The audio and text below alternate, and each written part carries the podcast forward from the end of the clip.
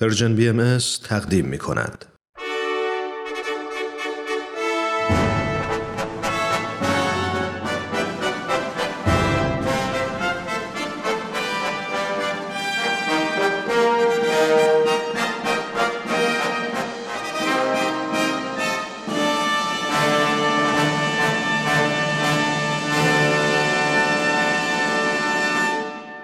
پیک یزدان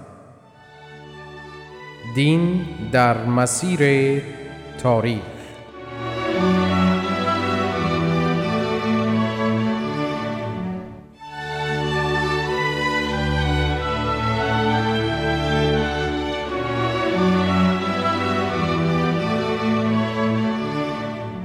شنوندگان عزیز درود بر شما. در برنامه امروز آقای دکتر نصرت الله محمد حسینی استاد پیشین دانشگاه تهران در پی گفتارهای هفته های گذشته در خصوص تاریخ و تعالیم آینهای آسمانی و وحدت اساس ادیان الهی بررسی تاریخ و تعالیم دیانت بهایی را ادامه می دهند. آقای دکتر محمد حسینی به برنامه بسیار خوش آمدید. بسیار سپاسگزارم سکا خانم اجتماعی شنوندگان عزیز و با وفای رادیو پیام دوست با درود فراوان هفته پیش به دانجا رسیدیم که حضرت باب در شیراز و در خانه حضرتشان به ملا محمد حسین بشرویعی از علمای فاضل اهل خراسان اظهار امر فرمودند. به وی فرمودند که همان موعود بزرگواریند که صدها سال است مردمان در انتظار ظهورشان روزشماری می نمایند عظمت و حیبنه حضرت باب جذبه کلام و شخصیت آن حضرت بشرویعی را به نهایت درجه شیفته و مفهود نمود و پس از استماع بیانات مفصل حضرت باب به اوج ایمان فائز گشت. حضرت باب خود را باب الله نامیدند. باب به معنای در و گاه دروازه است. آن حضرت باب شهر توحید الهی بودند. آقای دکتر تا آنجا که به یاد داریم اصطلاح باب در کتابهای آسمانی پیشین هم در خصوص رسولان الهی به کار رفته. اگر ممکن هست نمونه هایی بیان بفرمایید. البته برای مثال در انجیل جلیل آمده است که حضرت مسیح فرمودند من باب هستم. هر که از من داخل گردد نجات یابد. مراد آن حضرت این است که ایشان باب خانه توحیدند باب شهر توحید الهیند البته این تشبیهات در برخی از دیگر کتابهای آسمانی و روایات دینی گذشته نیز آمده است که فرصت نقل آنها نیست. به هر حال اگرچه حضرت باب در آثار خودشان و آثار حضرت بهاءالله با القاب مختلف یاد گردیده اند ولیکن عنوان باب معروف ترین لقب آن حضرت هست. باید توجه داشت که در آثار حضرت باب عنوان باب اشاره به مقام مبشریت ایشان نیز دارد. یعنی ایشان باب مدینه یعنی باب شهر. من یظهره الله موعودند. بله. من یظهره الله یعنی شخصی که خداوند او را ظاهر خواهد فرمود. که مراد حضرت بهاءالله هند حضرت باب باب ظهور حضرت بهاءالله بودند. باری تا چهل روز پس از اظهار دعوت آن حضرت تنها ملا محمد حسین بشرویعی به حضرتشان ایمان داشت. آقای دکتر جالبه که تا چهل روز پس از اظهار امر حضرت باب همانطوری که گفتید تنها ملا محمد حسین بشرویهی به ایشان ایمان داشت. البته معلومه که کسرت عدد هواخواهان یک آرمان همیشه دلیل صحت آن آرمان و حقانیت هر گروهی نیست و چه بسا که تنها یک تن یا تعداد اندکی در آغاز به مظهر الهی مؤمن میشند و حقانیت آن رسول الهی ثابت هست. چنانکه در تاریخ حیات حضرت مسیح و سایر مظاهر الهی خود شما به این نکته اشاره کردید. دقیقا همین گونه است که میفرمایید و به استناد آیات کتاب های مقدس آسمانی حقانیت مظاهر الهیه به کسرت عدد مؤمنین به ایشان ارتباط ندارد. و چه بسا که پیروی کورانه از جماعات کثیر انسانی آدمی را گمراه نماید. چون فرصت کم است در این خصوص تنها به قرآن شریف استناد می نماییم. در سوره انعام خطاب به رسول اکرم الهی چنین نازل گردیده است. و ان توت اکثر من فی الارض یذلوک عن سبیل الله ان یتبعون الا الظن. و ان هم الا یخرسون. میفرماید ای محمد اگر تو از اکثریت مردم زمین پیروی نمایی تو را از راه الهی منحرف می نمایند زیرا آنان جز از گمان و پندار واهی خیش پیروی نمی نمایند مقصود این است که حقانیت مظهر الهی ارتباط با عدد مؤمنین به او ندارد. و همانطور که فرمودید ما ضمن بررسی آینهای آسمانی گذشته دیدیم که در آغاز هر ظهور تعداد مؤمنین بسیار اندک بوده است. به استناد متن کتاب های مقدس آسمانی اگر مدعی مظهریت حق است پس از اجابت دعوت او وسیله تنها یک نفس هم حجت مخالفان دیگر بی است. بله. اجازه بفرمایید به علت نبودن فرصت کافی در این خصوص نیز تنها به بیان مبارکی از قرآن شریف استناد شود. خواهش می‌کنم. در سوره شورا میفرماید والذین یهاجون فی الله من بعد مستجیب له حجتهم داهزتون عند ربهم. میفرماید پس از آن که دعوت الهی به حق اجابت کردید حجت مخالفان دیگر بی است. باری در ماه دوم پس از اظهار امر حضرت باب هفده تن از نفوس پاک نهاد دیگر به آن حضرت مؤمن شدند. قالب این مؤمنین بسیار جوان بودند و یکی از آنان گویا حدود شانزده سال داشته است. آخرین آنان ملا محمد علی بارفروشی تنها 22 سال داشت. از جمله دیگر نخستین مؤمنین نادره زمانه قررت العین تاهره جاودانه بود. بانوی 27 ساله ای که در احاطه علمی و ایراد سخن و نفوذ در قلوب در اصل خیش بی نظیر بود. و به قول دکتر علی الوردی استاد جامعه شناسی دانشگاه بغداد یکصد سال زود به دین عالم آمده بود و اگر یکصد سال دیرتر نیز آمده بود بزرگترین بانوی صده بیستم مسیحی بود. حضرت باب به شاگردان خیش بدین نخستین مؤمنین. امر فرمودند که ظهور حضرتشان را با رعایت حکمت به مردمان اعلام نمایند.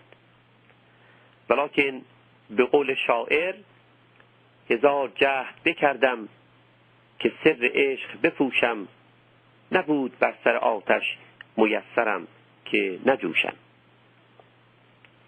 آنگاه که راهی دیار دیگر برای انتشار امر پروردگار شدند هر یک به گونه بلایا و مصائب بیشمار تحمل فرمودند و در راه نشر امر جدید از فدای جان نیز دریغ نداشتند.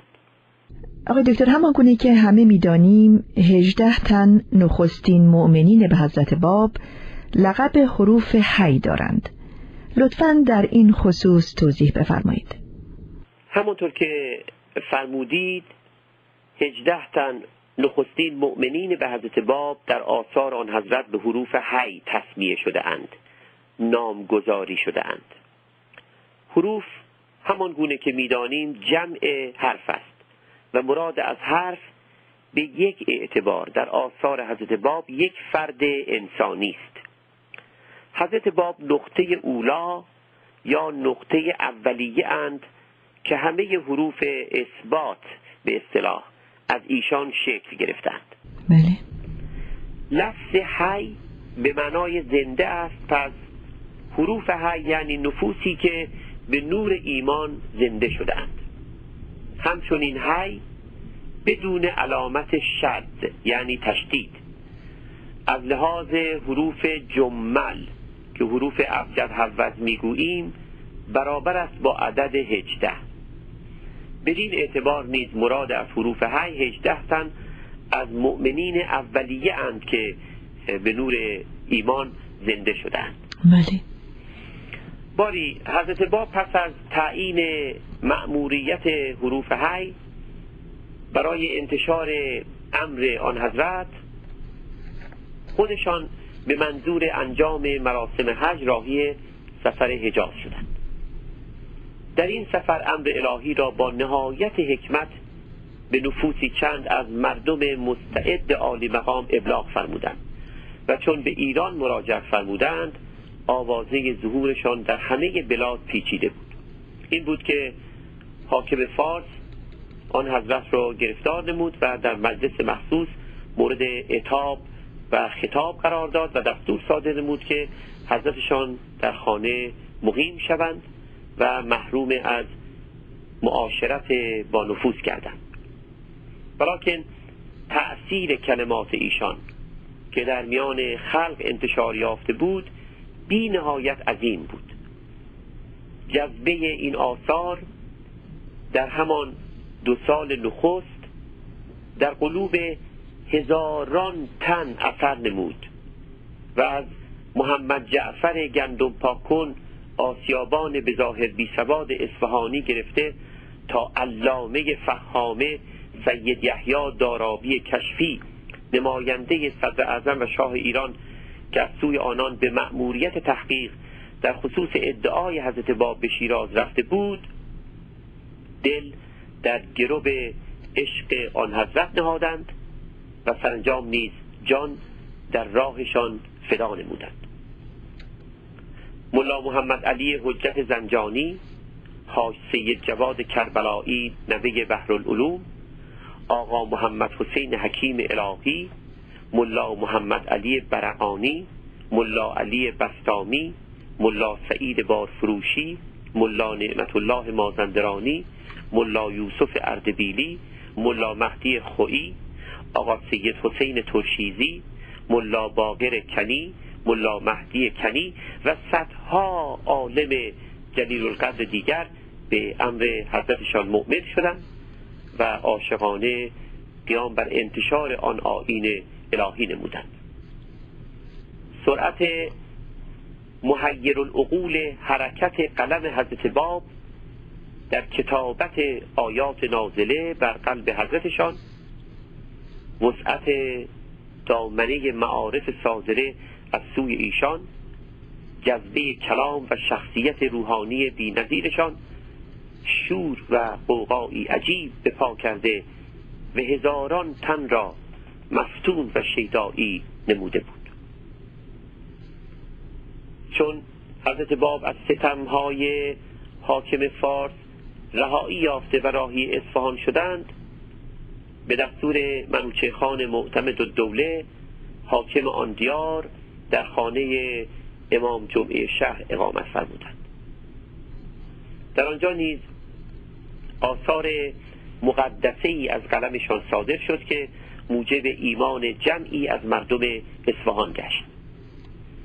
منوچه خان حاکم گرجی مسیحی اصفهان که عظمت مقام حضرت باب و جذبه آیات نازله از قلم ایشان را مشاهده کرد. تقاضا نمود که رساله ای در اثبات حقانیت رسول اکرم مقوم فرمایند. این رساله در مدتی بسیار کوتاه نازل گشت که به رساله اثبات نبوت خاصه اشتهار دارد. پس از نزول این رساله منوچه خان هم به اسلام ایمان آورد و هم مؤمن به حضرت باب گردید. بله. حضرت باب چهل روز در خانه امام جمعه اقامت فرمودند و سپس به مسکن منوچه خان انتقال یافتند. منوچه خان شبی از شبها در امارت خلوت حکومتی همه ثروت خیش را که در اون زمان به چهل میلیون فرانک تخمین زده می‌شد به حضور حضرت باب تقدیم نمود.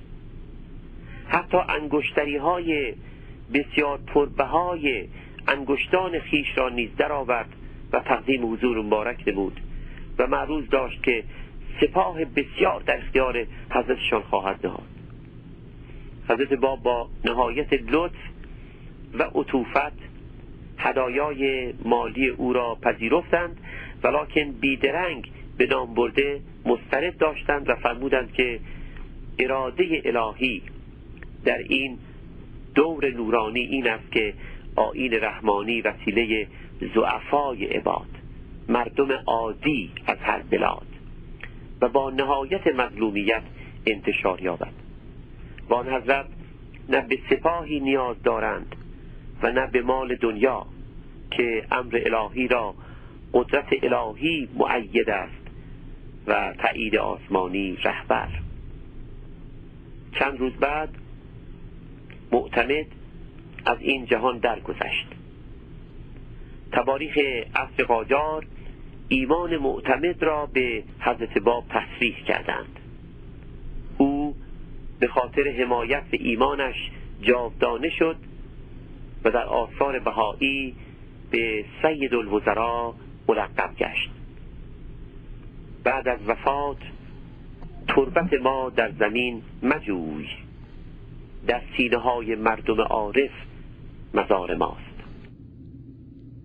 واقعا چه زیبا گفته شاعر که در سینه های مردم عارف مزار ماست. متاسفیم آقای دکتر که وقت برنامه امشب در اینجا به پایان می‌رسه. اگر اجازه بدید ادامه مرور تاریخ دیانت بهایی رو به هفته آینده موکول کنیم. به امید خداوند. شنوندگان عزیز در اینجا برنامه امشب به پایان می‌رسه. از شما دعوت می‌کنم هفته آینده نیز در این سلسله از برنامه ها همراه ما باشید. آقای دکتر ممنون و سپاس گذاریم. از هم سپاسگزارم و از شنوندگان عزیز و با وفای رادیو پیام دوست.